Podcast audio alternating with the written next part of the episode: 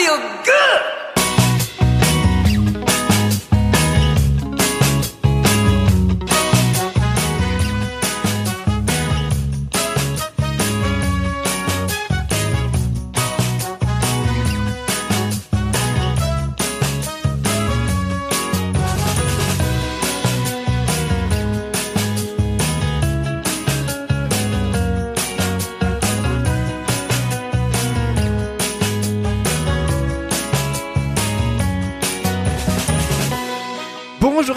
Bonjour à toutes, vous êtes bien sur RDL, c'est Yann sur le 103.5. Merci beaucoup d'être avec nous pour cette toute nouvelle émission. Elle s'appelle Bulle de bonheur, bulle au pluriel car il y aura plusieurs bulles dans cette émission, mais il n'y aura qu'un seul bonheur, celui de vous retrouver. Dans cette émission, on va parler du bonheur dans son sens le plus large. On va ainsi parler de zéro déchet, d'aromathérapie, phytothérapie, biodiversité et plein d'autres thèmes encore. Il y en a 12 puisqu'il y a 12 chroniqueurs et à chaque émission, trois d'entre eux vous présentent leur spécialité. Et justement, quelles sont les spécialités du jour? Eh bien, on va le savoir tout de suite avec le sommaire de l'émission. On va commencer dans quelques instants avec la rubrique de Christelle qui nous présente sa rubrique, ça s'appelle Famille et Bulles sur la parentalité. Bonjour Christelle. Bonjour Yann. Comment ça va? Bienvenue.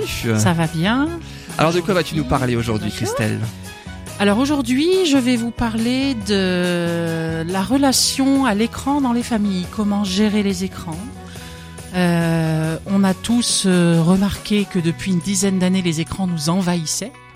Et on va savoir justement et comment voilà, un petit et là peu on va mieux aborder les le sujet puisqu'on ouais. en parle de plus en Et plus. ce sera souvent. dans quelques secondes. Merci Christelle. Et puis après une première pause musicale, c'est Patricia, notre sophrologue, qui nous présentera ainsi sa rubrique Bulle de douceur. Bonjour Patricia. Bonjour Yann, Bienvenue Bonjour en tout tous. cas sur RDL. De quoi vas-tu nous parler aujourd'hui Patricia? Que c'est que la sophrologie que c'est que la sophrologie? Et puis ensuite, on terminera les chroniques avec Annick et sa rubrique Le bonheur de communiquer en conscience. Bonjour Annick. Salut Yann. Comment ça Bonjour va à tous. Ça va, merci. Alors de quoi vas-tu nous parler aujourd'hui Annick? De communication non violente. Alors, On verra ça Et tout puis à dans la rubrique Le bonheur de recevoir, ce sera au tour de notre invité Jean-Guillaume Bélier, psychopraticien et formateur en écologie intérieure. Ce sera dans quelques euh, minutes. Voici tout de suite Bulle de bonheur dans la joie et la bonne humeur bien sûr.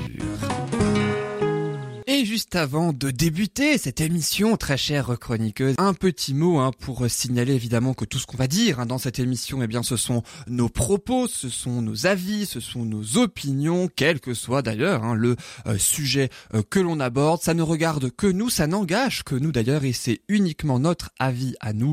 euh, et euh, la radio n'est en aucun cas responsable hein, de nos propos. On le précise, c'est bien nous et bien seul. Ceci étant dit, je propose tout de suite de commencer cette émission en beauté avec vous, très cher. Alors, euh, qu'est-ce que ça fait de cette première émission, Christelle, Patricia et, et Annie? Vous êtes contente d'être là? Oh ben oui, depuis le temps qu'on attend. on est enchantés. Que chacun et chacune Content. fasse sa chronique, du coup. Content est un grand mot, un peu, un peu stressé. Un peu stressé Oui, pour une sûr. sophrologue, c'est c'est surprenant ça. Riche. Alors, euh, je vais peut-être vous demander de vous présenter très très très rapidement chacun euh, chacune, hein, histoire un petit peu euh, que les auditeurs vous connaissent un petit peu mieux. Annick, présente-toi. Pourquoi tu voulais faire euh, de la communication non violente? Qu'est-ce qu'il te plaît personnellement dans cette communication non violente? La communication non violente, pour moi, c'est quelque chose qui a profondément modifié ma relation à moi-même et aux autres. Et c'est c'est quelque chose qui qui permet finalement de de pacifier euh, ses relations avec soi-même et avec les autres. Et c'est ça qui m'a vraiment plu dans la CNV. Et c'est ce que tu vas nous parler, je pense, Oui. euh, tout à l'heure. Et Très bien. Et toi, Patricia, pourquoi la sophrologie alors? Qu'est-ce qui te Ouais. plaît dans la sophrologie? Ben, initialement, j'avais suivi une formation de sophrologue grec pour moi, moi toute seule. et en fin, en fin de stage, en fin de formation, je me suis rendu compte que je pouvais peut-être aider les autres et voilà, j'ai ouvert mon cabinet. Ça s'est fait tout à fait naturellement et, et avec beaucoup de bonheur parce que c'est aussi agréable de construire un petit cabinet et puis les clients arrivent et puis je me rends compte qu'il y a des résultats et c'est génial. Et tu vas nous dire justement euh, tout à l'heure dans ta chronique euh, aussi, j'imagine, quelques résultats que euh, que. Que tes patients ou tes clients, je sais pas comment tu les appelles euh, en tant que sophrologue. Euh, j'ai pas le droit de les appeler des patients parce que je ne suis pas médecin. Euh, médecin. Du coup, tu les appelles comment tes clients? Oui, des, des clients, c'est pareil. Il y a le côté financier Oui. qui rentre en ligne de compte. Donc c'est un peu, un peu ambigu, un peu délicat. Euh, ce sont tout simplement des personnes qui sont là, des, qui consultent et voilà. et Et qui souhaitent euh, être aidés. voilà, en aide. Et toi, Christelle, alors, euh, pourquoi euh, toi, tu es plutôt dans la parentalité, ça, la relation entre enfant euh, et parentalité? Présente-toi un petit peu. Qu'est-ce qui t'a plu dans ce thème-là? Alors déjà, il faut savoir que depuis 25 ans, je suis éducatrice spécialisée et que j'accompagne la personne euh, dans tous les moments de sa vie. J'ai eu à accompagner tout type de public et pendant plusieurs années, presque 15 ans, la famille, l'enfant, la parentalité. Et j'ai eu envie, il y a deux ans maintenant, de libéraliser mon métier et de de- d'accompagner les personnes de façon euh, individuelle. Donc voilà, accompagner les parents dans leur cheminement, la famille dans son cheminement. Et justement, je pense que tu vas aussi un petit peu en parler tout au long des chroniques, je pense, quelque part. Bien sûr, bien Euh, sûr. notamment celle-là, je te propose d'ailleurs de euh, débuter ta chronique. C'est Christelle qui nous présente donc sa chronique. Elle s'appelle Family Bulle.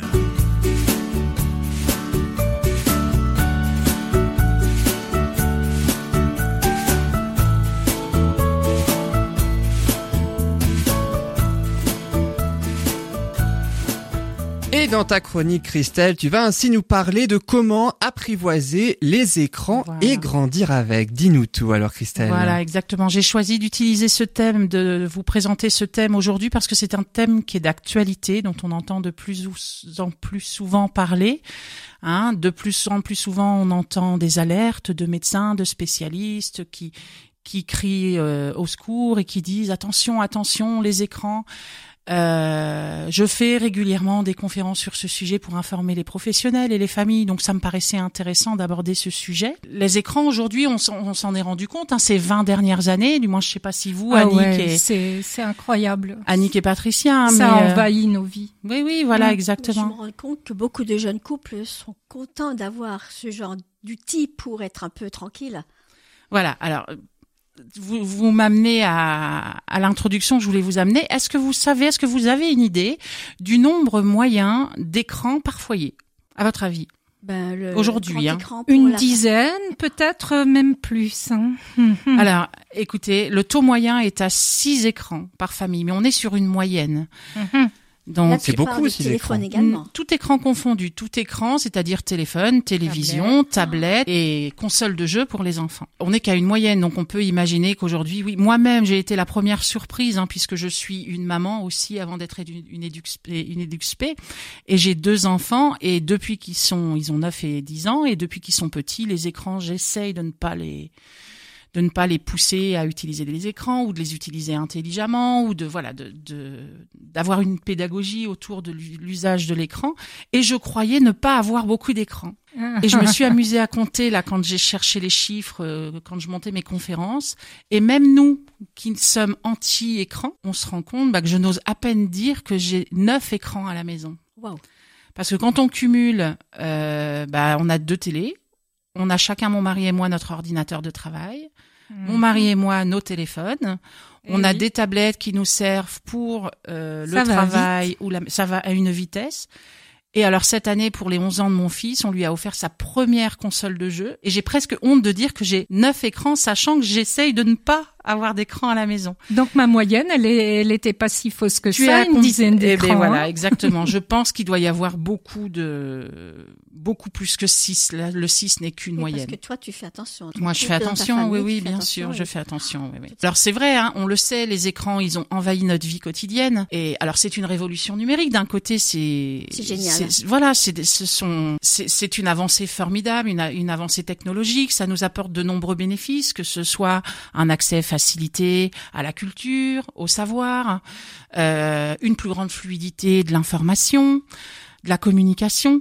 Tout est plus facile aujourd'hui, mais tout est aussi plus rapide. Maintenant, il est clair que euh, c'est aussi, on attend l'écran, c'est facile, et autant l'écran c'est facile, et les parents ont tendance, les parents et les adultes en règle générale, ont tendance à aller vers l'écran. Du moins, les enfants sont demandeurs et les parents n'ont pas conscience de de cette attirance qu'ont les enfants vers l'écran ou quand ils s'en rendent compte c'est un peu trop tard parce que les enfants sont devenus addicts aux écrans. On a de plus en plus d'alertes qui sont faites à ce sur cette question-là. Hein. Justement à ce sujet, euh, j'ai cru entendre parler de modification des structures du cerveau, l'utilisation des bien sûr. C'est ça. Alors il y a, y a deux il y a une un collectif qui s'appelle le Cause collectif de surexposition des écrans qui a lancé deux alertes. Une première en mai 2007 et la dernière, on est en plein dans l'actualité puisqu'elle a été éditée dans l'édition médicale du Monde euh, le 16 janvier dernier, où ils alertent justement sur des chiffres et une, augmentation euh, incroyable. Euh, bah des, des, signes, pas des maladies, mais des, des dysfonctionnements ou des problèmes scolaires. Alors, ils nous ont édité sur cette euh, sur cette euh, tribune du mois de janvier. Ils nous ont, vous pouvez trouver cette tribune hein, dans le sur le Monde.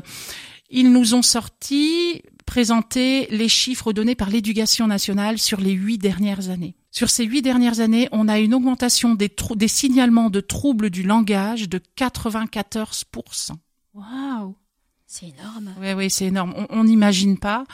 Euh, les troubles du psychisme, on est à 54% d'augmentation. Et les troubles de communication, on est à 24%. Ah, Pour les enfants de quel âge? Pour les enfants scolarisés dans tout ce qui est primaire, c'est-à-dire de 6 ans de, de 3 ans, excusez-moi, à 11 ans, hein, de la maternelle. Donc c'est vrai que cette alerte-là, elle fait encore, elle, alors elle est passée un peu inaperçue, hein, mais je pense que c'est l'actualité qui fait qu'elle est passée inaperçue. Celle du mois de mai de 2007 avait fait plus de bruit, mais quand on voit les chiffres, c'est impressionnant et effrayant. Alors après, il faut relativiser ces chiffres. Bien sûr, le corps médical crie au secours, et c'est normal parce qu'ils ont un afflux de situations, de nouvelles situations. Alors certains ont tendance à dire que on diagnostique plus facilement les problématiques scolaires. Mais un tel chiffre, une telle augmentation ne, ne, suffit pas à, être justifié par justement ce, cette, meilleure, cette meilleure connaissance des difficultés. Et le corps médical, hein, le, le, collectif cause euh, est composé de médecins, de psychiatres, euh, d'ergonomistes, de d'orthophonistes, de pédiatres, etc. Et ils le disent bien, une telle augmentation ne, ne suffit pas à justifier le meilleur diagnostic et le meilleur repérage.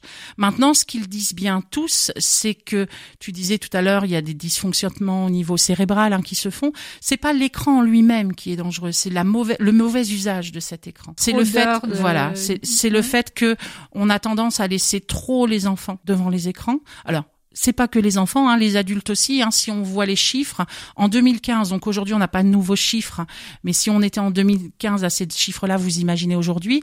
En 2015, on était pour les adultes à 5h04 par jour, heure temps de travail. Hein, on parle pas des écrans du travail. Et pour les enfants, on était à 4h07 de mon souvenir. Presque autant.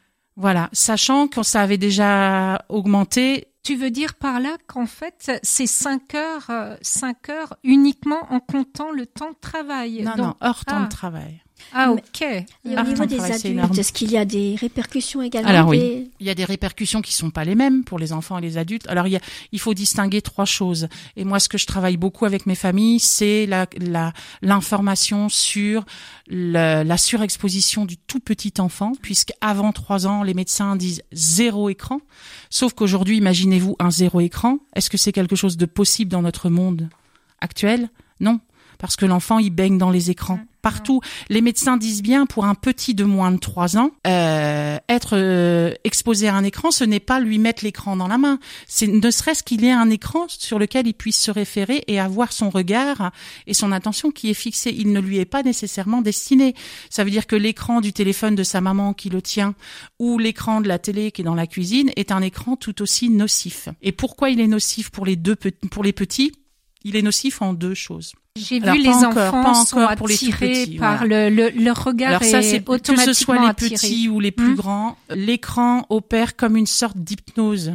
Pas, c'est hypnotique dans le hmm. sens où il y a des stimuli qui sont très très forts, des stimuli visuels, ce qui fait que l'enfant et son attention est happée par cette lumière bleue de l'écran de l'écran qui bouge et du coup n'arrive plus à percevoir les autres stimuli qui en temps normal il verrait la communication avec l'humain à côté, euh, la découverte du corps. Et le problème c'est que les petits, ils grandissent et ils se développent par le développement corporel, par l'expérience du corps, par le mouvement. Et les temps que l'enfant passe devant l'écran, ce sont des temps qu'il ne passe pas à appréhender le monde. Ça a donc de terribles répercussions. Eh bien, sur- je vous assure que quand j'ai lu cette euh, cette tribune du 15 janvier dernier, j'ai été moi-même affolée. Pourtant, je suis habituée à l'exercice du moins. Je sais quels sont les constats qui sont faits au niveau médicaux, mais là, les médecins commencent à parler de de troubles identiques aux troubles autistiques. Voilà, Ah oui, ça Donc- laisse sans voix, ça. voilà. Et du coup, on se dit, alors c'est pour les expositions très précoces.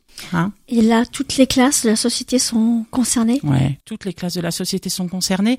Après, il y a, il y a un public qui aujourd'hui prend conscience ou avait déjà conscience avant de la nocivité des écrans. Alors je dis bien, c'est pas la nocivité des écrans, c'est la nocivité du mauvais usage des écrans, parce qu'on prend souvent des raccourcis et euh, qui essaye de pondérer ou de régler les choses, mais euh, sinon ça touche tout le monde. Alors après, il faut dédiaboliser les choses. Donc il y a des médecins, des pédagogues, des psychiatres qui se sont penchés sur la question pour vraiment essayer de trouver une solution pour mieux grand aider nos enfants à mieux grandir avec ces écrans. Nos enfants sont des enfants qu'on appelle aujourd'hui connectés. Ils naissent avec les réseaux, les réseaux sociaux, avec les écrans. Vous mettez aujourd'hui, je sais pas si vous avez déjà fait l'expérience, vous mettez n'importe quel téléphone, même non tactile, un vieux jeu non tactile. Vous savez ceux avec les petits, le petit gorille là qu'on avait quand on était gamin qui est pas tactile. Vous le mettez dans la main de n'importe quel enfant. La première chose qu'il va chercher à faire, c'est attester s'il est tactile, parce que pour lui, ça n'existe pas autrement que tactile. Ah oui. Ben oui. Donc, ce qu'il faut, c'est vraiment amener de façon pédagogique, apprendre aux enfants et aux parents à introduire l'écran de façon maîtrisée. Hein Donc on a deux, je voulais vous proposer aujourd'hui, on a deux personnes. On a Madame Sabine Duflo qui est psychologue, qui nous a proposé euh, alors un- les quatre pas que l'on voit de plus en plus souvent, on commence à les voir dans tous les cabinets médicaux, qui est un petit, alors ça représente une petite fleur, c'est très sympa, hein. et vraiment c'est quatre règles de base qu'il faut essayer de d'instaurer dans la maison. Alors que ce soit Sabine Duflo ou Monsieur euh, Serge Tisseron, les deux s'accordent à dire le but n'est pas d'interdire les écrans aux enfants, ça fait partie de leur monde. Le but est de leur apprendre à les utiliser. Et comment apprend-on à un enfant à utiliser correctement son écran? Dites-moi, avez-vous une idée? Ben non. En établissant des règles, simplement, déjà. La Alors ça, c'est peut-être la deuxième chose. Mais la première chose, l'enfant est un formidable imitateur. Il faut que ce soit l'adulte qui donne l'exemple. Et là, c'est vraiment ça. C'est des règles de base à mettre en place au sein de la famille pour tous. Et là, c'est là que c'est compliqué parce qu'on voit bien que même les adultes, comme tu disais tout à l'heure, Patricia, ils sont complètement accros. Moi, la première, hein, qui est contre. Je vois bien que je passe des heures. Moi, j'ai été diri- directrice pendant 10 ans. Euh, quand on tourne à 60 mails par jour, et ben tu y passes ta vie sur ton téléphone. Donc euh, on- on- même si on est contre, on se retrouve prisonnier de cet écran. Donc Sabine Duflo nous propose une, une petite fleur, un petit un petit trèfle à quatre feuilles qui représente quatre pas. Et ces quatre pas sont des règles à instaurer dans la famille dès l'arrivée de l'enfant. Peut-être même avant pour s'y préparer pour les adultes, on va même dire. Donc la première règle, c'est le premier, la première feuille hein, de ce trèfle, c'est pas d'écran le matin. Pourquoi pas d'écran le matin? Eh ben, pour être plus attentif en classe, pour être plus attentif à l'autre, parce qu'il faut savoir que l'écran, comme je vous ai dit, il hypnotise et il, il dynamise. Ce qui fait qu'un enfant qui a fait de l'écran le matin, les instits le disent, hein, ils savent repérer les enfants qui sont allés sur des écrans le matin avant de venir à l'école. Pourquoi? Parce qu'ils ne sont pas en capacité d'être concentrés. Parce que le stimuli d'un prof, si cool soit-il, ne sera jamais supérieur au stimuli d'un écran. Pas d'écran le matin, pas d'écran pendant les repas. Et là, on le sait, dans les familles, le moment du repas, c'est le, c'est devenu dans nos temps modernes peut-être le seul moment où on est ensemble, tous autour de la table. Du coup, c'est plus du tout convivial. Exactement. Mais autrefois, on, on disait aussi qu'il n'était pas bon de d'avoir la télé allumée parce qu'on ne digérait pas de la même façon. Et effectivement, ce, ce contact euh, qu'on avait à table ne se faisait plus. Ouais. Donc Sabine Duflo dit bien pas d'écran pendant les repas pour mieux se parler. Le troisième trèfle, la troisième feuille du trèfle, hein, est pas d'écran avant de se coucher pour bien dormir. Pourquoi? Parce qu'on est, on est sur les mêmes raisons que celles du matin, c'est-à-dire que c'est sur, on est sur une surstimulation. En plus, il faut savoir que les écrans, la lumière bleue dont tu parlais tout à l'heure, Annick, elle envoie un message contradictoire au cerveau. Alors, je suis pas médecin, je peux pas, je peux pas vous l'expliquer en détail mais elle envoie le message inverse au cerveau qui dit qu'il n'a pas besoin de dormir. Il a dormi, c'est une lumière lumineuse qui imite le jour et pour le cerveau quand il est confronté à la lumière bleue, eh ben le cerveau n'a pas à dormir, il a dormi. Donc évitez les écrans le soir pour mieux dormir. Et enfin, une règle euh, qui est incontournable pour les enfants avant 6 ans, c'est pas d'écran dans la chambre de l'enfant. Pourquoi? Pour que l'enfant apprenne à, apprenne à agir seul dans son monde et à interagir dans son monde. Ça devient chose rare actuellement. Oui, et pourtant. Hein. C'est qu'avant, autrefois, je me rappelle, on, sortait après l'école, on allait dehors jouer à la marelle avec les copains. Les enfants aujourd'hui ne savent plus. Mais on voit savent plus s'occuper. Marelle, sauter ensemble. Euh, Moi, les parents que j'accompagne me le disent. Mon, gamin, c'est plus, il sait plus rien faire d'autre. Et le but, c'est de leur apprendre à faire. Alors, il existe des, choses hein, pour. Euh, alors, je voulais vous parler aussi euh, de Monsieur Tisseron. Vous connaissez Monsieur Serge Tisseron, qui est psychiatre? Alors, lui, ça fait des années hein, qu'il alerte sur sur les dangers des écrans. Et en 2010, il a proposé des balises pour permettre aux parents et aux familles de se repérer dans à quel moment j'introduis les éléments des écrans dans la famille. Et il a introduit la balise que l'on commence à voir un peu partout, qui est la balise 3, 6, 9, 12. Alors pour aller à l'essentiel, pas d'écran avant 3 ans. À 6 ans, entre 3 ans et 6 ans, on peut introduire la télévision, mais la télévision, l'enfant est encore en phase de développement. Donc le danger de la télévision, c'est le fait qu'il n'y a pas d'interaction. Donc quand on met l'enfant devant la télé entre 3 et 6 ans, c'est toujours en interaction avec un adulte ou un humain à côté et toujours dans l'échange. Ce qui est dangereux, c'est pas la télé en elle-même, c'est le fait que l'enfant est face à quelque chose de statique. Ensuite, à 6 ans, on peut introduire les jeux, mais toujours pareil, pas de réseaux sociaux, juste le jeu, la notion de jeu, la petite console, etc. 9 ans, on peut commencer à introduire. L'enfant est autonome, dans son, commence à acquérir de l'autonomie dans son travail scolaire. On peut, on peut introduire tout ce qui est recherche sur Internet. Comment utiliser Internet, aller rechercher sur Google ou Wikipédia. Et à 12 ans, on est censé euh, introduire eh ben, seulement les réseaux sociaux. Et c'est souvent le cas? Ah non, c'est pas souvent le cas parce qu'aujourd'hui c'est le gros problème. Hein.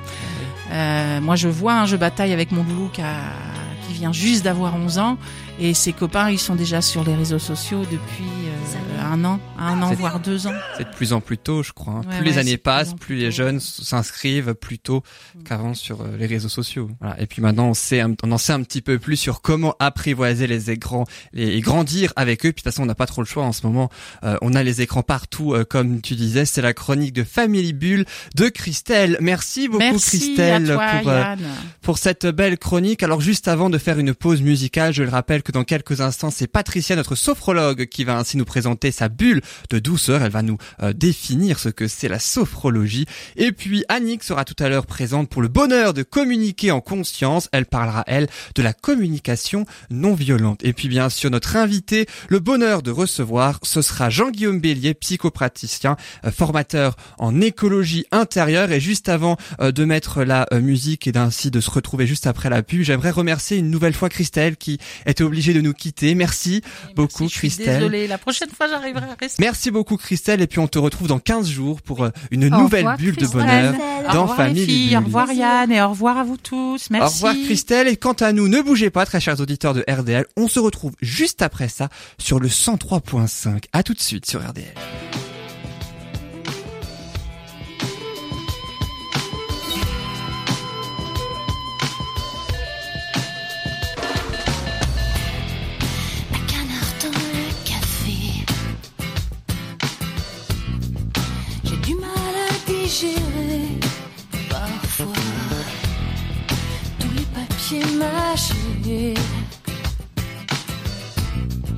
Qui se prennent à mon filet de voix, pauvres pêcheurs. Oh, fallait lire entre mes lignes,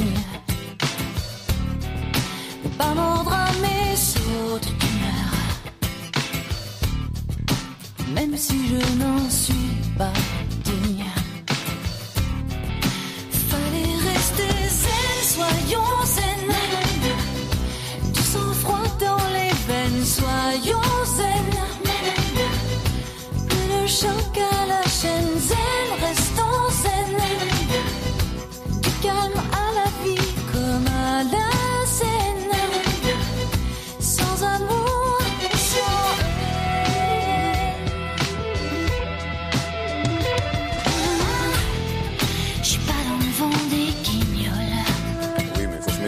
De ces joueurs en fond de cours, de ceux qui, pour un petit bout d'atoll,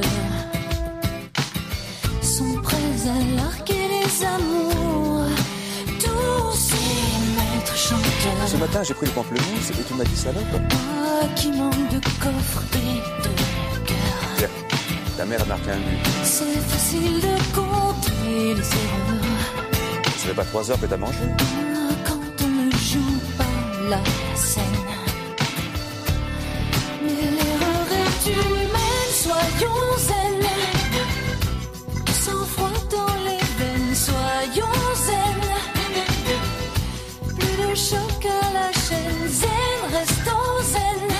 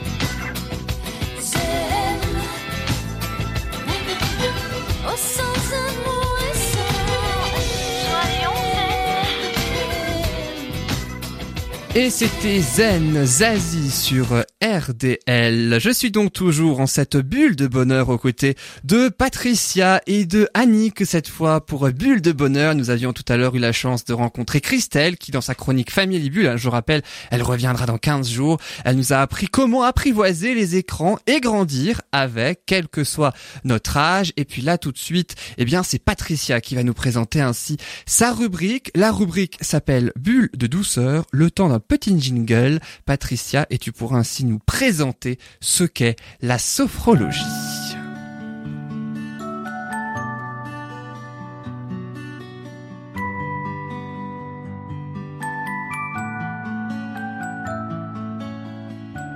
Alors Patricia, tu vas ainsi justement nous dire qu'est-ce que la sophrologie? C'est quoi la sophrologie? Dis-nous tout. Alors avant de débuter, je voudrais quand même spécifier euh, que les séances de sophrologie ne, ne se substituent en aucune façon à un traitement médical, quel qu'il soit, et qu'il est conseillé de consulter un professionnel de la santé. J'en arrive à la sophrologie. Ben, la sophrologie, on en entend parler de plus en plus souvent, sans savoir concrètement de ce que c'est. Ben, alors, euh, c'est, dit-on le plus souvent, apprendre à respirer, ou encore se relaxer, ou se détendre, ou encore se sentir mieux, être plus zen. Oui, tout ça c'est vrai. Mais comment Alors en fait, c'est le docteur Alfonso Caicedo, médecin neurologue et psychiatre euh, colombien qui est à l'origine de la sophrologie telle que nous la connaissons. Le but de la sophro revient à essayer d'oublier les choses négatives, désagréables ou traumatisantes de notre vie. Ce sont de belles théories, parce que dans les faits, cette approche est quasi impossible, puisque c'est notre passé qui fait de nous ce que nous sommes et qui nous sommes. Tout à fait. C'est notre passé qui, effectivement, fait de Avec- nous ce qui nous sommes. Et, et la sophrologie, je suppose qu'elle permet de se relaxer, d'apporter une relaxation, un bien-être, un mieux-être. Le but surtout, c'est de la sophrologie nous apprend à retrouver notre regard d'enfant, afin de voir les choses comme si c'était la première fois et à découvrir ce qui nous entoure, comme si on découvrait le monde, au lieu d'être là avec tous nos côtés négatifs et nos peurs, nos craintes. Mhm. C'est également une technique d'harmonisation du corps et de l'esprit. Bon, il y a aussi un point important à souligner ici, c'est qu'un des objectifs de la sophrologie est de rendre à chaque personne son autonomie, c'est-à-dire qu'on ne va pas chez un sophrologue en séance particulière pendant des années. C'est Euh, pas une c'est- maladie. Combien, combien de séances sont préconisées quand il y a euh, une consultation euh, pour un problème spécifique? Euh, par exemple, la personne qui vient parce qu'elle est stressée, 4, 5 séances suffisent. Mais bien souvent, le stress résulte aussi d'une grande anxiété. Alors, il faut également soigner un peu les origines de l'anxiété. Mal-être, euh, manque d'assurance, voilà. Donc, les- il y a un peu plus de séances qui sont nécessaires et tout est bien relatif, euh, tout dépend de la personne. Si elle est apte à faire des exercices, parce que vous connaissez tous ce dicton, ce n'est qu'en forgeant qu'on devient forgeron. C'est exactement la même chose pour la sophro. Si le patient souhaite obtenir de bons résultats, il lui faudra s'entraîner. Pour cela, je transmets un CD systématiquement en fin de séance à la personne pour qu'elle puisse l'écouter et la réécouter autant de fois qu'elle le souhaite chez lui. Est-ce que ça tu rentre. Patricia, est-ce que tu pourrais euh, nous expliquer comment se déroule concrètement une séance de sophrologie? Alors en fait, euh, Ça dépend peut-être de la raison pour laquelle on vient te...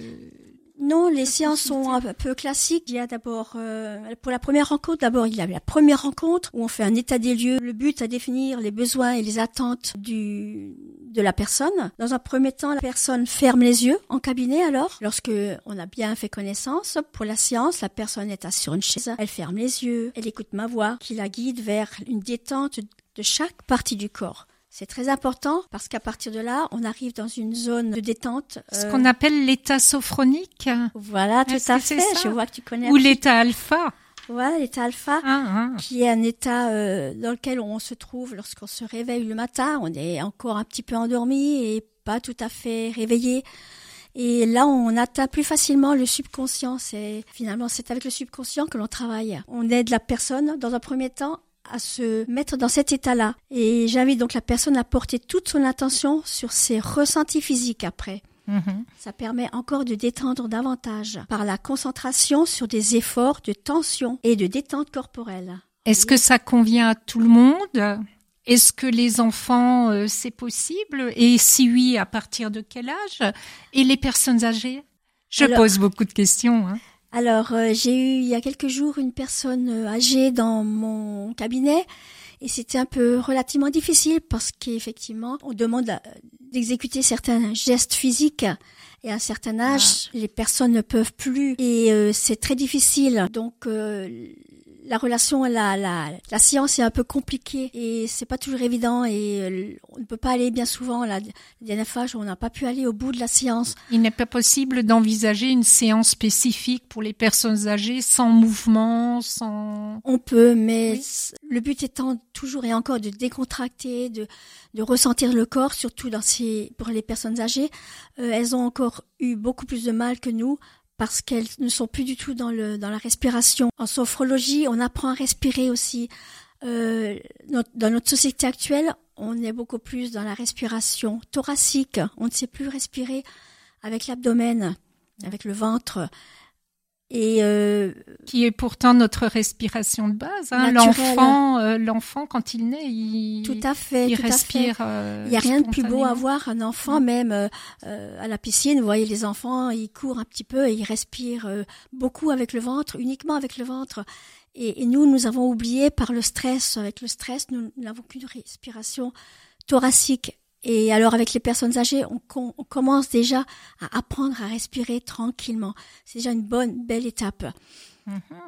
Mais toujours et encore, ces personnes-là ont bien du mal à s'accrocher, à faire les exercices à la maison parce que on ne réapprend pas à parler, à respirer, pardon, du jour au lendemain comme ça, d'une seconde à l'autre. C'est indispensable les exercices euh, Ben, Oui, à domicile? Oui. oui. pour l'entraînement. Si on veut avancer, il faut s'entraîner. On apprend. Pourtant, euh, même ça, euh, même si les personnes n'arrivent pas à faire leur, euh, leur- le- les exercices à domicile, c'est quand même quelque chose qui devrait pouvoir leur apporter un bien-être. Toutes ces séances apportent du bien-être, mais Ouais. le maximum est quand même atteint lorsque les exercices sont pratiqués régulièrement à domicile. Enfin, pratiqués, pas forcément à domicile, mais pratiqués et repratiqués.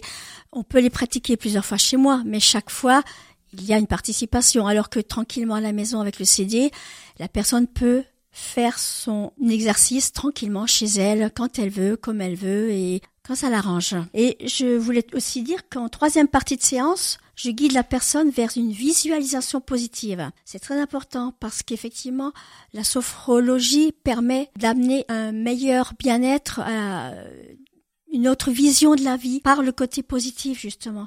Cette visualisation permet la conversion du regard, c'est-à-dire de porter un regard neuf, nouveau, sans idée préconçue, porté sur toute chose. C'est l'apprentissage de la liberté d'esprit, de l'ouverture, et la créativité, ce qui je crois très important parce que on a tendance à s'enclaver dans nos idées, dans notre négativité et à se refermer alors que même ne serait-ce qu'avec la respiration, on apprend à respirer autrement, on, s'ouvre et, la visualisation permet également cet euh, exercice-là d'ouverture. Mais toujours et encore, les séances de sophro, il est utile de les pratiquer à domicile. Toute cure que vous faites à la maison, euh, que vous faites par exemple à, à l'extérieur, dure 21 journées. 21 journées, c'est le temps nécessaire au subconscient pour se modifier. Il a été prouvé qu'il faut 21 jours au subconscient parce qu'en sophrologie, on travaille sur le subconscient pour gommer une ancienne pensée et la remplacer par une nouvelle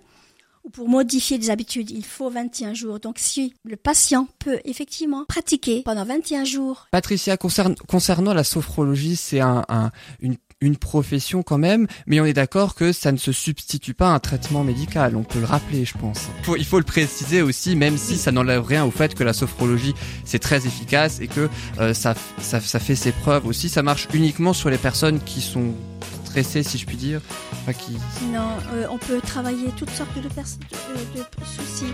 Par exemple, comme tu le dis si bien, le stress, ou alors euh, quand on a des problèmes de santé. Ou alors euh, j'ai aussi une cliente qui est venue, elle était pas loin d'accoucher et c'est génial, on peut faire, on peut faire une belle préparation pour l'accouchement et, la personne c'était ma toute première cliente et elle a eu un accouchement. Je souhaite à toutes les femmes, toutes les futures mamans euh, lorsqu'on veut arrêter de maigrir, euh, arrêter de grossir, quand on veut arrêter de fumer. Il y a vraiment plein de personnes, hein, plein de plein de, de, types différents, je veux On peut vaincre les peurs.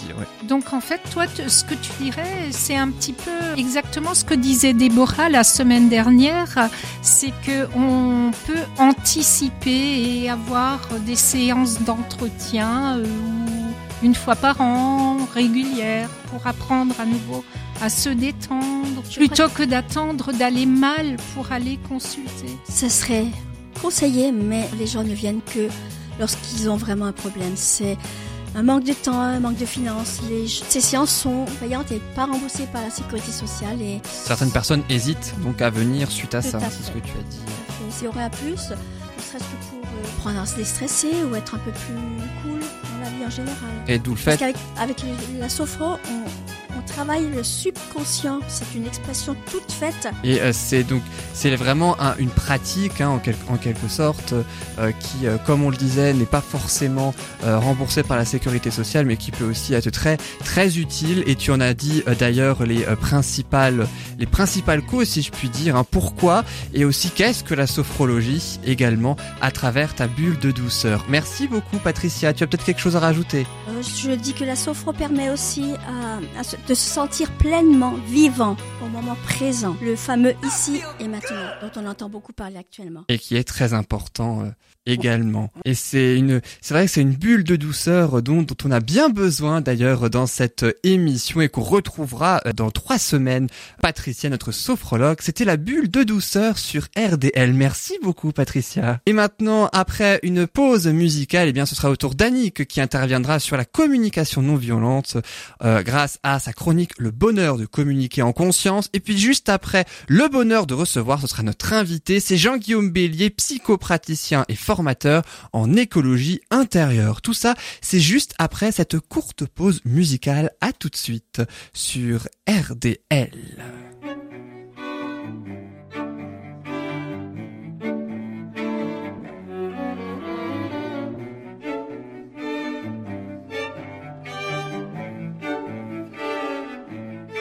J'abandonne sur une chaise les chounelles du matin. Les nouvelles sont mauvaises, tout qu'elles viennent. J'attends qu'elle se réveille et qu'elle se lève enfin. Je souffle sur les braises pour qu'elle prenne. Cette fois, je ne lui annoncerai pas la dernière. Et qu'attend Je garderai pour moi ce que m'inspire le monde. Elle m'a dit qu'elle voulait, si je le permettais, déjeuner en paix.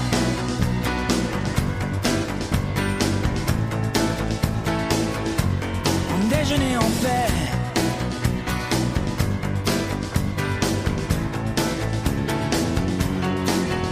vais à la fenêtre et le ciel ce matin n'est ni rose ni honnête pour la peine. Est-ce que tout va si mal? Est-ce que rien ne va bien? L'homme est un animal, me dit-elle. Elle prend son café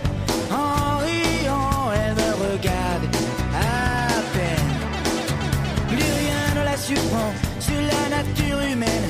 C'est pourquoi elle voudrait,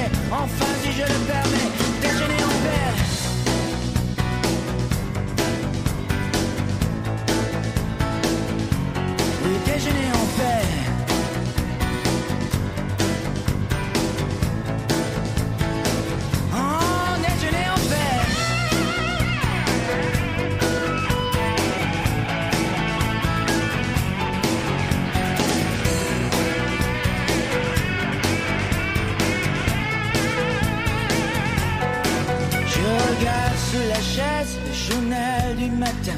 Les nouvelles sont mauvaises, tout qu'elles viennent. Crois-tu qu'il va neiger? Me demande-t-elle soudain. Me feras-tu un bébé pour Noël?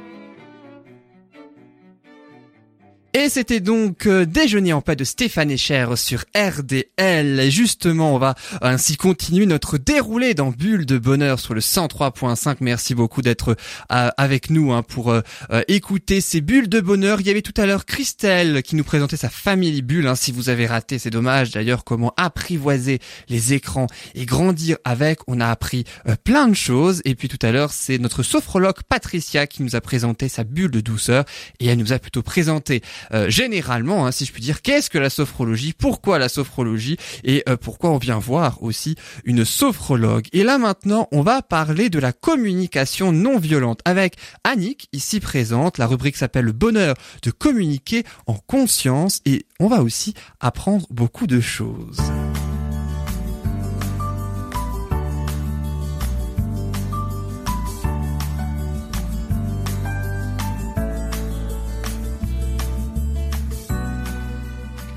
Et Annick, tu vas donc ainsi nous présenter la communication non violente et aussi pourquoi la communication non violente. Oui, alors pourquoi la communication non violente? Parce que c'est quelque chose qui qui m'anime, qui m'anime depuis euh, deux ou trois ans euh, maintenant. J'avais été amenée à devoir me poser et je m'étais vraiment euh, intéressée à ce qui pouvait euh, bloquer dans la communication euh, entre les gens et surtout en voyant euh, l'agressivité de plus en plus euh, évidente euh, autour de, de moi, qu'on la voit euh, partout, à la télé, euh, dans les débats, dans dans les débats télévisés, politiques. euh. Et tout ça, ça ça m'a quand même beaucoup interpellée déjà depuis des années. Mais là, j'avais le temps de de m'intéresser à la chose.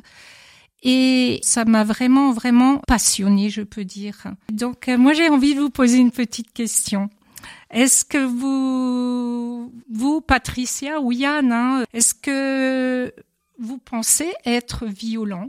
Non, pas spécialement, moi Pas personnellement, non. Ah non. Non. Eh ben moi, je me suis rendu compte justement en m'intéressant à la communication non violente et en en regardant, euh, en, en pratiquant petit à petit, je me suis rendu compte qu'en fait, waouh, qu'est-ce que je pouvais être violente? Bon Ouais, violente à l'égard de moi-même Ah, voilà.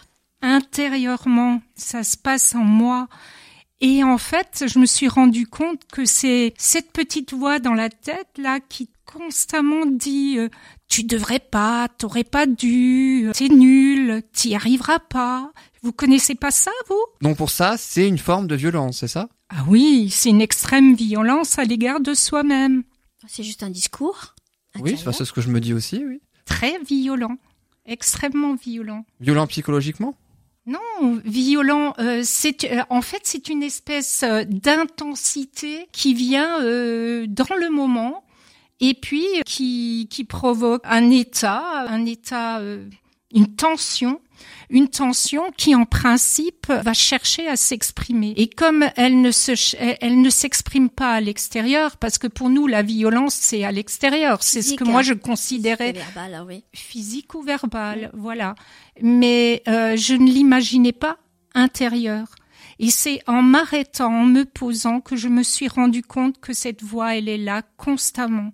Et qu'elle était là depuis très très longtemps, autant que je me souvienne. Et, et donc, c'est en, en se posant euh, ainsi que je me suis rendu compte. Et alors, euh, pour être à l'aise avec ça, euh, être en paix, quand on réalise cet état intérieur, eh ben c'est juste pas possible. Et donc, euh, la CNV, elle, elle, euh, elle aide à, à se pacifier petit à petit, Soi-même. en, oui, en, accue- en accueillant constamment toutes ces petites choses euh, qui viennent, qui font partie de nous, qui nous traversent. Ce sont, c'est la vie qui finalement s'exprime à travers nous. Et, et la plupart du temps, euh, c'est parce que euh, nous nous souhaitons toujours obtenir un résultat. Plutôt que d'être en, en harmonie avec la personne euh, en face de nous, etc. Nous, nous sommes plutôt, euh, comment dirais-je, euh, dans l'attente du résultat et plutôt que d'être centré sur, euh, sur d'avoir un un échange de cœur à cœur, euh, d'essayer de savoir euh, ce qui se passe en nous, de clarifier très exactement quels sont nos besoins pour pouvoir ensuite les exprimer clairement à l'autre. On n'est pas habitué du tout à s'exprimer, à Bah, exprimer nos besoins, surtout lorsqu'il s'agit du cœur. En général, même avec un voisin, ou je me vois pas dire à mon voisin, allez, euh, je t'aime. euh. voilà, donc euh, Mais c'est pas question d'aller euh, de ou- dire euh, des choses de cet ordre-là, pas du tout. C'est d'avoir vraiment l'échange, l'échange qui non pas se situe au niveau de la tête, mais descend un cran et passe au niveau du cœur. Et, et lorsqu'on est en capacité d'échanger à ce niveau-là, de savoir tout simplement quelle est euh, l'émotion, l'émotion qui nous traverse dans l'instant, et qu'on arrive à la traduire cette émotion et qu'elle parvient à nous relier à notre besoin, notre besoin euh, du moment, et qu'on arrive à ce moment-là, ça se clarifie et l'échange se fait se fait tout simplement. alors comment tu fais pour t'écouter, pour écouter ton cœur? Eh bien, euh, c'est une gymnastique, un entraînement, un entraînement, euh, comment dirais-je, euh, quotidien, quasiment. Une fois qu'on a commencé, on peut plus s'arrêter. c'est simple. Et mais ça pacifie énormément. Oui, ça aide à, à se pacifier. Est-ce Oui. que tu t'es rendu compte qu'il y a effectivement euh, une différence euh, avec la personne avec qui tu t'entretiens depuis que tu es un peu plus ouverte au niveau du cœur? Ça dépend des fois. Ça peut Il y a une arriver. réceptivité, il y a ça adoucit, ça... Ah oui, oui, oui, ça adoucit. Peut-être pas toujours, peut-être pas forcément avec des personnes qui nous sont très proches, parce que les personnes qui nous sont très proches, on a plus d'attente. Et en fait, c'est ça, parce- c'est parce qu'on est constamment dans l'attente d'un résultat et ça nous coupe de, de, de nos besoins et de, et nos émotions. Et, et en fait, nos émotions, qui c'est qui le disait la semaine dernière? C'est Corinne. Corinne, dans sa rubrique gyrotonique, elle a bien parlé du mouvement, du mouvement qui est la vie. Et ce mouvement qui est la vie, ben, c'est, c'est les émotions. Les émotions, euh, ça vient d'émovere, le latin, euh, émovere, qui signifie mouvement. Et donc le mouvement, c'est la vie. Et ce, ce, lorsqu'on se coupe de nos émotions, comme on nous l'a appris, on nous a conditionnés à ne pas nous écouter. Et lorsqu'on se coupe de nos, de nos émotions, de nos sensations, etc., qui peuvent vraiment nous mettre en lien avec ceux qui nous habitent dans l'instant et ceux dont on a besoin dans l'instant, eh bien, on se coupe de la vie. Est-ce que ça fonctionne avec tout le monde? Est-ce que tu peux t'adresser à tout un chacun ou dans tous les dans toutes les situations de cette façon Il n'est non peut-être pas toujours, mais comment dire, on peut pas parler à quelqu'un. euh, bien sûr qu'on peut toujours utiliser le cœur, mais on ne peut pas parler à, à quel. De toute façon, on on va pas chercher à convaincre l'autre. Ah, Voilà, c'est pas. Il n'est pas, convaincre. question de changer l'autre, pas du tout. C'est se changer soi. C'est une bonne ma- manière, une bonne euh, un bon système pour arriver à, s- au but euh, voulu, c'est-à-dire obtenir quelque chose. Exactement. Voilà. C'est tout à fait ça. Sans le vouloir, c'est simplement en sachant s'exprimer, en sachant exprimer les besoins qui sont les nôtres dans l'instant, qu'on arrive à, à entrer en lien avec l'autre. Donc c'est du gagnant-gagnant. C'est tout à fait du gagnant-gagnant. C'est pour ça que je trouve que cette méthode, ce, le, le processus qu'a élaboré Marshall Rosenberg est quelque chose d'absolument magnifique. Et je crois même qu'Isabelle Padovani l'a, l'a nommé euh, parce qu'elle disait que c'était un des puissants leviers de déconditionnement de l'humain et elle a, elle a nommé ça le trésor de l'humanité. La communication non violente. Oui. L'ouverture du cœur alors. Oui, tout tout à fait. Et la communication non violente, donc moi c'est ça qui me surprend assez, c'est que dans communication non violente, forcément il y a communication, il y a non violente aussi, mais c'est surtout de par les mots et en fait quels que soient les mots qu'on emploie, ça a une certaine violence, mais elle n'est pas forcément la même et c'est pas forcément le même degré, c'est à peu près ça? Vaste, vaste question. Oui, là Tu- je vois que tu réfléchis. Ouais. Je, je cherche vraiment à est-ce que à, à reformuler ce que tu viens de dire? Euh, Tu demandais si la euh, mot- la violence n'était pas toujours la même? Bah, disons, en fonction de ce que tu dis, en fonction de ce que tu penses aussi, ce qui n'est pas tout à fait, euh, tout à fait la même chose. On peut bien après, on peut bien ne, par exemple, ne, ne pas aimer une personne et lui dire l'inverse pour pas la froisser, par exemple. Euh, Il y a toutes Mais non, justement, quand tu quand tu te places au niveau du cœur, tu peux pas tu peux pas parler de cette façon-là. Tu peux pas entrer ou ou tu rentres en lien avec quelqu'un, en relation euh, de cœur à cœur avec quelqu'un ou pas. Ça, c'est ton choix, c'est le choix de l'autre. Mais à, à aucun moment il est question de euh, de, de de faire semblant ou de raconter, mais pas du tout. C'est justement une relation authentique. C'est quelque chose d'absolument. Et puis d'ailleurs, euh, quand quand je parle de relation authentique, c'est justement un don naturel de l'humain. C'est-à-dire que quand on est l'enfant, vous l'observez jusqu'à un an, il est dans ce don naturel. Il va faire spontanément beaucoup de choses, toutes les choses. Par exemple, vous allez laisser tomber euh, un crayon. L'enfant, naturellement, il va venir vous le ramasser. C'est après, du fait de nos conditionnements, du fait de l'éducation, du fait des tas de choses. Des, voilà, il acquiert de plus en plus des, des mécanismes qui vont le, lui, le, le faire euh, résister à... Se protéger alors. Hein, Oui, pour oui, voilà. Finalement, c'est une protection. C'est c'est exactement ça. C'est une protection. C'est une protection dont on a besoin peut-être quand on est enfant, euh, parce qu'on n'est pas encore euh, suffisamment outillé, etc. C'est peut-être une protection de l'ego d'ailleurs. hein.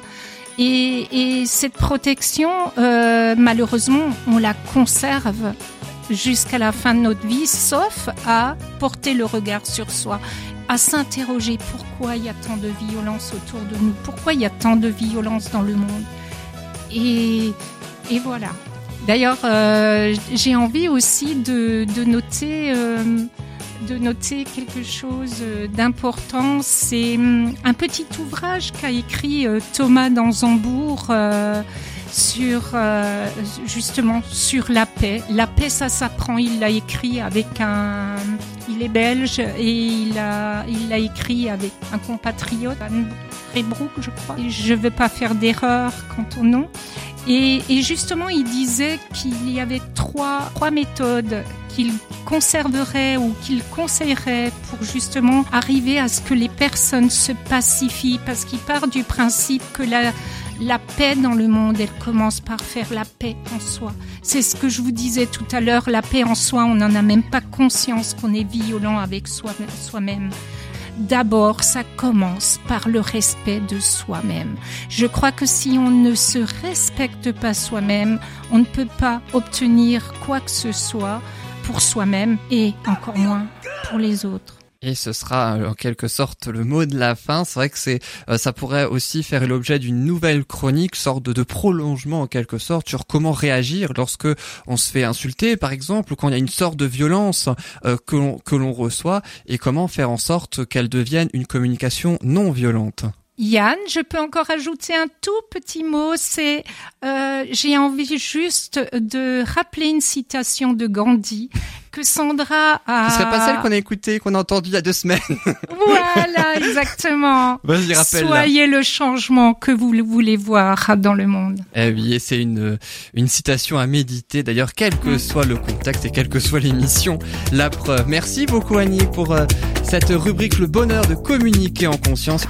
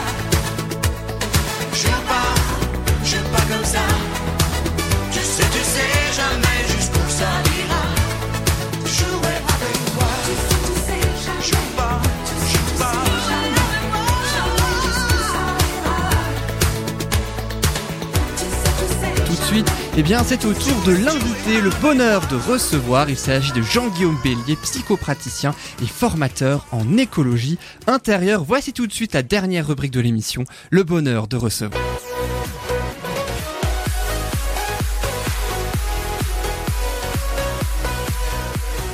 Et dans la rubrique Le bonheur de recevoir, nous avons ainsi justement le bonheur de recevoir Jean-Guillaume Bélier, psychopraticien et formateur en écologie intérieure. Jean-Guillaume Bélier, bonjour. Bonjour. Merci. Jean-Guillaume. Merci beaucoup d'être- d'avoir euh, attendu, d'avoir patienté et merci beaucoup d'être avec nous en tout cas dans ce studio pour Bulle de Bonheur. Alors euh, vous allez justement nous parler de ce que c'est le psychopraticien, l'écologie intérieure aussi. Mais juste avant, j'aurais euh, deux petites questions à partager sur vous, histoire de mieux faire connaissance avec vous et on va commencer euh, cette rubrique euh, comme ça dans chaque émission. C'est à destination de Patricia et de Annick. Deux questions avec trois possibilités de réponse sur Jean-Guillaume Bélier. Avec la première, la voici. Avant de s'engager autour du bien-être, quelle profession exerçait Jean-Guillaume Bélier pendant 20 ans? Est-ce réponse A, médecin généraliste Réponse B, professeur d'histoire-géographie Réponse C, journaliste. Patricia, alors, Oh alors, est-ce que tu as une idée? Aucune idée, peut-être journaliste. Annick, qu'est-ce que tu en Eh penses bien, moi, je dirais professeur. C'est l'invité lui-même qui apporte C'est la, bonne réponse. Oui, effectivement, j'étais professeur d'histoire-géographie pendant 20 ans dans l'éducation nationale. Et pourquoi ce, ce revirement? Pourquoi être passé de professeur d'histoire-géographie à psychopraticien et formateur en écologie Je intérieure? remonte dans le temps, quand j'étais à la fin de mes études, juste après le bac, je ne savais pas trop quoi faire. Et euh, j'ai hésité entre la géographie euh, et l'environnement, les questions d'écologie, et tout ce qui touchait à la psychologie. Donc je, je me suis toujours intéressé aux questions de psychologie, et une fois que j'étais prof d'histoire-géographie, je me suis auto-formé ou formé dans des, au sein d'instituts privés, euh, et puis par mes lectures, pour comprendre euh, comment fonctionnait le psychisme humain. Donc j'ai jamais lâché l'affaire. Et au bout de 20 ans euh, dans l'éducation nationale, je me suis un peu rendu compte, que, enfin je m'en suis rendu compte très tôt que j'avais un, un décalage idéologique assez fort. J'estimais qu'à chaque fois qu'on notait les élèves, en particulier, on créait chez beaucoup d'entre eux un conditionnement de compétition. euh, et je ne voulais plus faire ça. Donc je m'étais préparé une porte de sortie euh, dès le début de ma carrière en me formant à la psychologie ou à la psychothérapie, ce que j'ai fait au bout de 20 ans en, en changeant de métier. Et vous ne Ah, comptiez pas rester, euh, vous comptiez pas rester professeur d'histoire-géographie pendant toute votre carrière, si j'ai bien compris. Bah, je l'avais, je, je m'étais formé, j'avais pas envisagé de partir forcément. Il y avait des choses qui me plaisaient beaucoup, j'aimais beaucoup ce métier, mais il y avait des choses avec lesquelles j'étais en profond désaccord.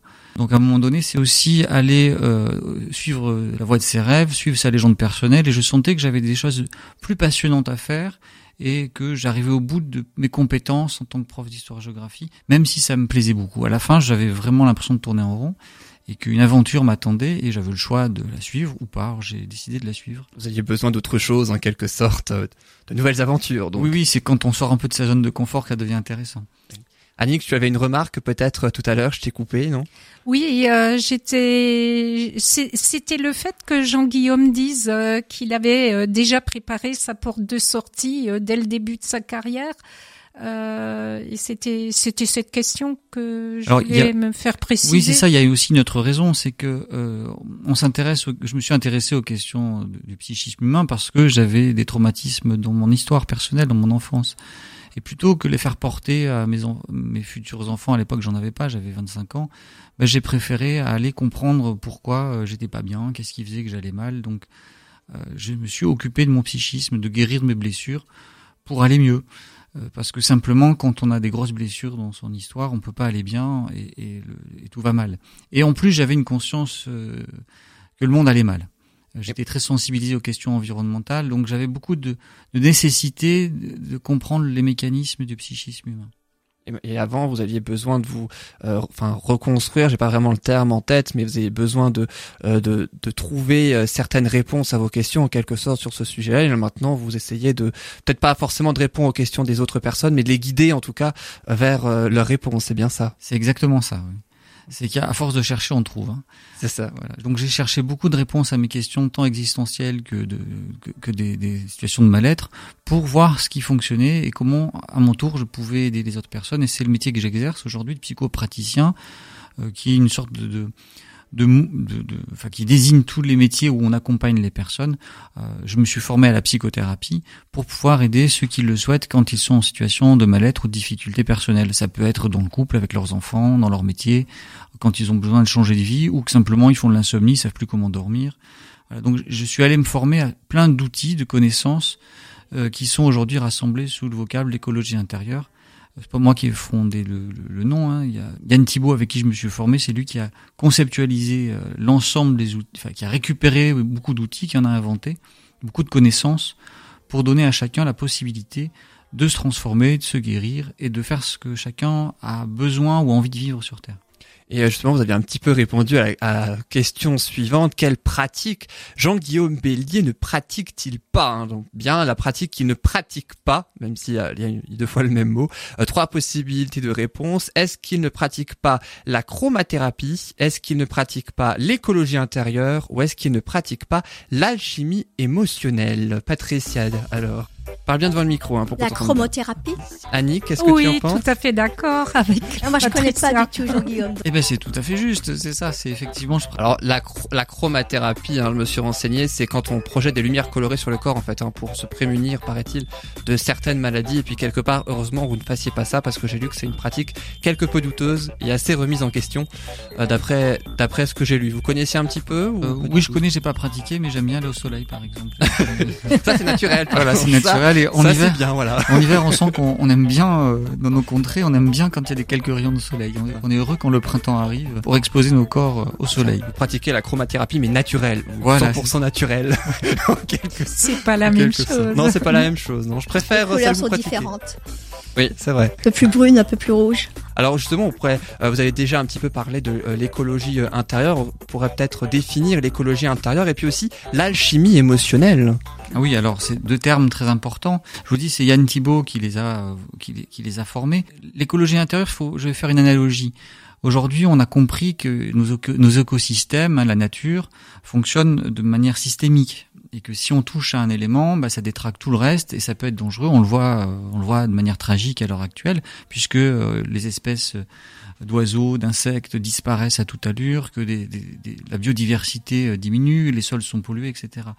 Mais parce qu'on ne respecte pas la nature, on a des soucis aujourd'hui. On est en train de rentrer dans un monde inconnu, mais assez dramatique. Eh bien, c'est pareil pour le psychisme humain. Il y a des fonctionnements naturels qu'on ne respecte pas. Annick, tu en parlais juste avant. À Oui. force de faire la guerre contre soi, euh, oui. de, de, de ne pas écouter ce qui se passe en soi pour être euh, un bon guerrier ou un bon soldat ou un bon ouvrier ou un bon cadre ou un bon prof, tout, tout ce qu'on nous demande de faire, on en vient à se couper de, de- des fonctionnements naturels de l'être humain. Quand on observe les enfants, ils sont naturellement heureux, pour autant qu'ils grandissent dans un environnement sain. On les voit enthousiastes, heureux, ils se lèvent le matin, ils sont toujours joyeux. Eh bien, c'est cette nature-là que l'écologie intérieure cherche à retrouver, cherche à réactiver en, donnant les clés, en donnant quelques clés qui permettent au mécanisme naturel de s'activer et d'avoir lieu. Et euh, l'alchimie émotionnelle, c'est une pra- une pratique euh, où là où, là comme ça, ces deux termes sont peut-être, j'allais dire, un petit peu barbares dans le sens où on peut-être pas forcément ce que ça veut dire. C'est euh. très ésotérique, l'alchimie émotionnelle. Alors c'est Yann Thibault qui a fondé le terme et il fait référence aux alchimistes du XVIIe siècle qui cherchaient à transformer le plomb en or. Et je crois que là, il donne une réponse, et c'est une réponse clé. C'est-à-dire que la véritable alchimie n'est pas une alchimie qui cherche à transformer le plomb en or, c'est une alchimie intérieure qui va transformer nos émotions perturbatrices, ces émotions qui nous gênent tant, qu'on appelle négatives, la peur, la colère, la tristesse, qui ne sont que des indicateurs instantanés d'un problème qui, nous, survient euh, à un moment donné. Ces émotions-là ne doivent durer normalement que quelques instants. Et l'alchimie émotionnelle est le processus naturel par lequel une émotion perturbée, peur, colère ou tristesse, tristesse pardon, se transforme instantanément, quasi instantanément, en quelques minutes, quelques instants, en euh, euh, sa correspondance. Donc par exemple, la peur se transforme en sagesse, la tristesse en joie et euh, la colère en puissance, en énergie de vie. Et bien ça, ça, cette alchimie émotionnelle, c'est un mécanisme complètement naturel, biologique si vous voulez.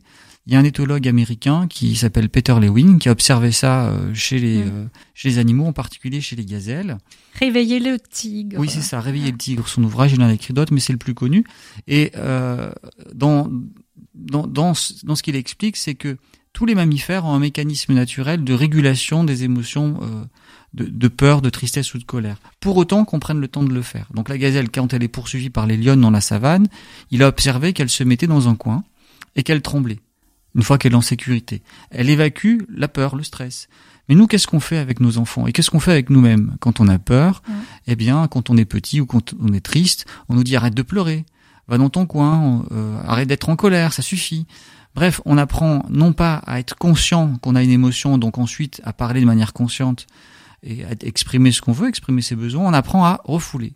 On est dans le déni émotionnel. C'est exactement ça. euh, et poser la conscience sur qui nous sommes, c'est hyper important. Alors, et ça, c'est fondamental. Donc, pour moi, je suis ravi de pouvoir vous partager cette connaissance-là parce qu'elle peut changer le visage de l'humanité. Alors, c'est modeste et génial ce que je vous partage parce que euh, c'est un cheminement intérieur. Ça va demander à ce que chacun s'approprie ou se réapproprie ces mécanismes naturels, les observe chez les enfants. Et ça, ils font, eux, ils font ça très facilement. Ils sont pas bloqués. Euh, c'est nous adultes, c'est nous cette génération-là, peut-être la suivante, où on aura besoin, on a besoin de réapprendre à, avoir un autre rapport à notre corps, à nos émotions. L'émotion n'est pas un problème. L'émotion, c'est la clé qui va nous délivrer de tous nos problèmes. C'est-à-dire qu'à partir du moment où on accepte d'avoir des émotions, qu'on comprend qu'elles sont des réactivations du passé dans la plupart des cas, ça c'est le deuxième point de l'alchimie émotionnelle, hein. à partir du moment où on comprend ça, il est extrêmement facile d'entrer en communication, de faire ce qu'on aime, euh, d'o- d'oser quitter un métier qui nous plaît pas, et au final, d'être ce changement dont tu parlais, et de, là, pour l'instant, l'enjeu, c'est changer le monde pour qu'il nous survive. Le monde nous survivra, mais est-ce que l'humanité pourra rester euh, dans un monde agréable à vivre L'en- L'enjeu pour moi est majeur aujourd'hui. Donc on a une nécessité tous d'intégrer de nouvelles façons d'être, de nouveaux outils comme la sophrologie, de nouvelles connaissances pour y faire face. Et c'est- c'est l'ambition que je me suis donnée quand j'ai changé de métier. Je crois qu'on a exactement le même objectif. hein, c'est de transmettre un maximum de d'envie de de se changer intérieurement. Pour changer, pour, Oui. s'écouter, tout simplement. Alors c'est- c'est c'est exactement ça et moi je pense qu'on peut le faire dans, au sein de sa famille, ça je le fais quand j'accompagne les personnes avec leurs enfants, dans les écoles, euh, dans euh, dans les entreprises. On peut changer de rapport à soi dans tous les domaines. C'est une vaste entreprise qui nous attend, mais qui moi me paraît passionnante. Alors l'autre point important sur lequel j'insiste souvent, c'est quand on a une émotion qui nous réactive et on est très en colère. Alors on a le droit d'être très en colère, il n'y a aucun problème. Simplement, au moment où on est très en colère, la partie les plus parties les plus archaïques de nos cerveaux, de notre cerveau, hein, le cerveau limbique, Limbique. ou le cerveau archaïque reptilien, prend les commandes, Il nous met en mode de survie. Sauf qu'on est débranché au niveau de notre conscience, de notre capacité à réfléchir, à penser. Et, souvent on est débranché parce que quand on était petit, on n'a pas pu faire la bonne expérience de rester branché, parce que nos parents eux-mêmes étaient déconnectés. Et donc moi je vous propose chaque fois qu'une personne vient guérir de ses émotions du passé, euh, bah, de se rebrancher sur les bonnes zones cérébrales. Donc je répète, hein, une émotion au présent est légitime, mais dans la plupart des cas, enfin quasiment tout le temps, ce sont des réactivations, des conditionnements du passé qui se rejouent et qu'on revit en boucle sans en avoir conscience. Et l'écologie intérieure, est-ce que et la chimie émotionnelle aussi d'ailleurs, est-ce que c'est facile à, à respecter, j'allais dire, à, à, à faire en quelque sorte à soi-même? Alors moi je le pense, sinon je le proposerai pas. Euh, je pense que c'est extrêmement facile. Ça peut aller à, à l'encontre de ce qu'on a toujours fait. Donc un- là aussi c'est avoir conscience qu'on est conditionné à, à, à- refouler. À, ce- à- C'est un réapprentissage. Hein. c'est un réapprentissage, voilà. Donc moi c'est pour ça que je propose des accompagnements individuels ou des stages pour que les gens aient le temps, aient le temps euh, de se reconditionner. Souvent d'ailleurs ils le font après seul ou ils le font en binôme en- entre amis parce qu'ils ont ou dans la famille parce qu'ils ont compris qu'on pouvait le faire. Et l'écologie intérieure c'est plus que l'alchimie émotionnelle, c'est un ensemble de connaissances Euh, par exemple, moi j'utilise aussi la sophrologie dans mes stages, par exemple. Euh, c'est aussi comprendre que nous sommes des créateurs, que ce qu'on pense va avoir une répercussion sur ce qu'on vit comme événement. Alors, ça peut paraître incroyable de le dire aussi rapidement, mais ça fait partie de ce que j'enseigne. C'est aussi intégrer l'intuition, parce que nous sommes des êtres intuitifs. Et nous sommes des êtres de raison et d'intuition. Et les deux ensemble, ça fait des êtres normalement géniaux. Ce qu'on est loin d'être à l'heure actuelle Par- quand on voit le... partiellement, partiellement. partiellement. Et c'est ce pourquoi c'est ce que vous faites justement pour euh, vous nous rendre, vous essayez de nous rendre meilleurs par vos pratiques en quelque sorte. Oui, c'est ça. J'essaie déjà dans un premier temps, j'essaie de faire en sorte que les gens qui viennent me voir sortent de leur euh, leurs ornières et de leur mal-être, qui fait qu'ils sont parfois euh, vraiment au bout. Entre les gens qui ne dorment plus parce qu'ils font de l'insomnie, il y a des clés euh, très claires à utiliser pour cesser de faire de l'insomnie. Il y a des gens qui ont envie de se suicider, il y a des gens qui veulent simplement changer de métier. Donc ma tâche, c'est de les aider euh, à court terme. Et puis sauter ensuite, le pas, à sauter le pas. Finalement, oui, à faire ça. ah ouais, mais le, le bon. Le changement, le changement fait peur. Le bon pas, Le bon pas, oui. Parce que les- les- il est normal dans une société euh, à- qu'on- où on voit à l'heure actuelle, avec par exemple la révolte des Gilets jaunes, d'être mal. On a le droit de se révolter, d'être pas bien. Qu'est-ce qu'on en fait de notre révolte? Comment on la, euh, comment on l'organise? Qu'est-ce qu'on fait avec tout ça? Quand on voit le- la catastrophe écologique, soit on est dans le déni, on veut pas regarder, donc on fait semblant et on se, on, comment dire, on va aller dans des évitements, des refoulements tolérés en regardant des, enfin en faisant des choses inintéressantes, mais qui évitent le changement. Soit on s'occupe réellement de ses émotions, de peur, d'angoisse, et on va aller sortir de sa zone de confort dans un premier temps pour faire d'autres choses. Et c'est ce que j'invite à faire. Et je pense que si chacun ose faire ces pas-là, on peut sortir de l'ornière dans laquelle on s'est mis collectivement. Ça va demander effectivement beaucoup de débats, beaucoup de réflexions, beaucoup de remises en question, de communiquer. Et une partie de l'écologie intérieure, c'est aussi d'apprendre à communiquer de manière authentique et consciente, comme tu le disais. Quand on arrive à... Moi, j'ai observé quand les gens guérissent de leurs blessures du passé, ils sont de très bons communicants. De toute façon, s'occuper de ses émotions, c'est l'essence, c'est vraiment, vraiment euh, primordial, je crois. Et ça permet de mieux nous connaître aussi. Oui. Oui, oui, C'est aussi le but que vous proposez euh, Oui. aux personnes. Vous, vous, vous avez un cabinet à Minster, hein, c'est bien ça, où les gens peuvent venir vous voir justement pour euh, régler en, en quelque sorte tous ces problèmes-là. hein, Tout à fait. Tu as toutes sortes de gens qui viennent chez toi, les jeunes, les moins jeunes, des vieux, des femmes, des. Oui, alors j'ai de- j'accompagne de tous les âges. Le- les plus jeunes que j'ai eus, c'est des enfants. Les enfants n'ont pas besoin de beaucoup de mon aide. C'est les parents qui ont souvent besoin d'aide. Les enfants, sauf quand ils ont eu des, des traumatismes où ils ont failli. euh, Enfin, je, je pense à un enfant qui avait failli être abusé et violé. Donc lui, il avait besoin d'aide urgente pour guérir d'un traumatisme. Mais la plupart du temps, les enfants ont, ont besoin qu'on s'occupe de leurs parents. Euh, et donc, j'ai tous les âges, j'a- jusqu'à jusqu'à ce que les gens puissent aient encore envie de s'occuper d'eux. euh, donc, ça va jusqu'à 80 ans et tous les milieux professionnels, du bûcheron au chef d'entreprise. euh, C'est c'est universel et partagé par tous, même des migrants que j'ai reçus, euh, que j'ai que j'ai proposé, à qui j'ai proposé une, une fois ou deux des accompagnements euh, en aide bénévole. Et euh, est-ce que tu, parviens à la guérison euh, et comment Euh, Par quel biais?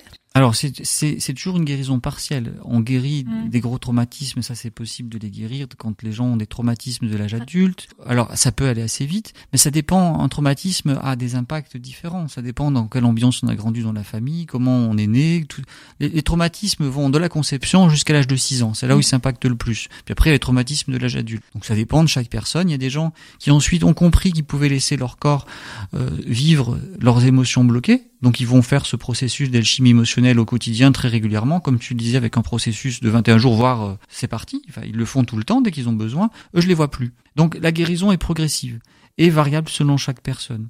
Et puis souvent c'est par palier, parce que quand on guérit des couches de blessures, on reprend de l'air, on peut enfin souffler. Et quand on souffle, on peut accomplir à nouveau ce qui nous passionne. Et puis hop, un petit obstacle ou un gros obstacle arrive, et dans ce cas-là, moi je peux filer à nouveau un coup de main. Oui, c'est comme un oignon. On enlève la première couche et on a la deuxième couche. C'est ça, la troisième c'est ça. couche, euh, C'est ça. C'est ça. Et c'est ce que vous dites euh, dans les dans les vidéos. Je sais que vous faites des vidéos sur YouTube, je crois. Est-ce que c'est aussi ce genre de choses que euh, vous dites euh, aux aux personnes afin de toucher peut-être plus de monde?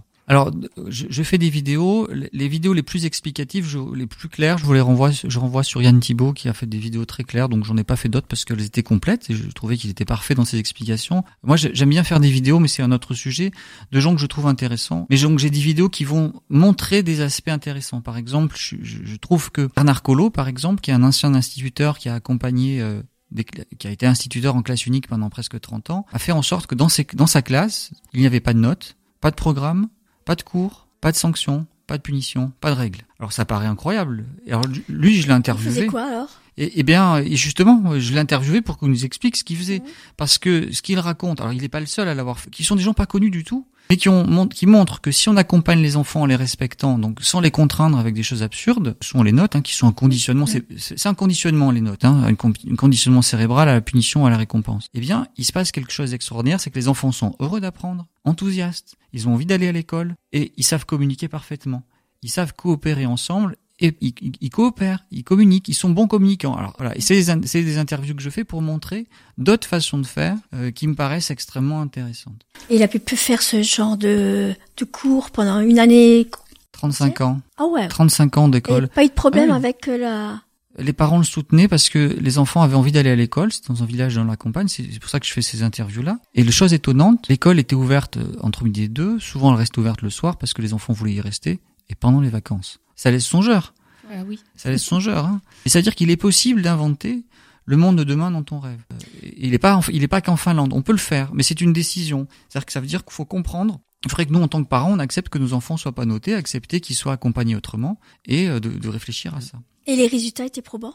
Alors oui, c'est ça qui est étonnant, c'est que les enfants, quand ils récupéraient la sixième, étaient des, des élèves, euh, Plus des performants enfants, que les autres. bah, pas forcément plus performants, mais au haut niveau. Ils savaient tous lire, écrire et compter. Ils étaient à l'aise, ils savaient apprendre, ils aimaient apprendre. Ils étaient surtout, ils avaient gardé leur curiosité. Et C'est ça que je, qui moi m'intéresse dans l'écologie intérieure, c'est de donner à nous adultes les moyens de redevenir ces enfants-là, ces enfants qui auraient grandi sur un terreau hyper fertile, un terreau dans lequel on se sent heureux de vivre et euh, où ça a un sens. Et on peut le faire, c'est-à-dire qu'on peut déconstruire, se reconditionner progressivement en acceptant nos émotions bloquées, en Et oui, et euh, c'est vrai que c'est un sujet euh, très très très vaste et très très intéressant. Malheureusement, on, on arrive au bout, mais c'est vrai que c'est quand même quelque chose euh, qu'on connaissait peut-être pas forcément. L'écologie intérieure ou l'alchimie émotionnelle, c'est pas forcément ce qu'on entend de plus euh, en, en- en ce moment, peut-être, non? C'est Bah, c'est, c'est, euh, c'est en quête de reconnaissance. C'est ou en- ça c'est- moi, j'ai- j'y suis venu progressivement en cherchant, par, en, en explorant dans plein de méthodes de psychothérapie, en cherchant aussi du côté des traditions orientales. Aujourd'hui, on s'en rapproche. Quand on parle de la pleine conscience, on a le premier étage de la fusée. La pleine conscience, c'est une médiation. On est assis, on observe ce qui se passe en soi. Moi, j'ajoute une, j'ajoute plusieurs étages à cette fusée, qui sont d'observer effectivement ce qui se passe en soi, mais aussi analyser et observer ses pensées. Et par exemple, pour les gens qui font de l'insomnie, alors c'est concret. Hein, vous faites de l'insomnie, bah, vous observez ce qui se passe en vous. Vous voyez bien que vos pensées ne sont pas, sont névrotiques, si vous voulez, ou sont, tournent en boucle, tournent en rond. On répète la même Ça chose, on mouline. Et on mouline pourquoi? Parce que derrière, il y a une émotion qui est refoulée. Donc j'invite les gens à faire la première partie de la fusée, observer ce qui se passe en soi, analyser la nature des pensées et descendre encore plus profondément dans l'émotion qui est bloquée. Et laisser le corps faire ce qu'il a à faire. Pensez à la gazelle. Devenez pendant quelques minutes une gazelle qui tremble, qui, secoue.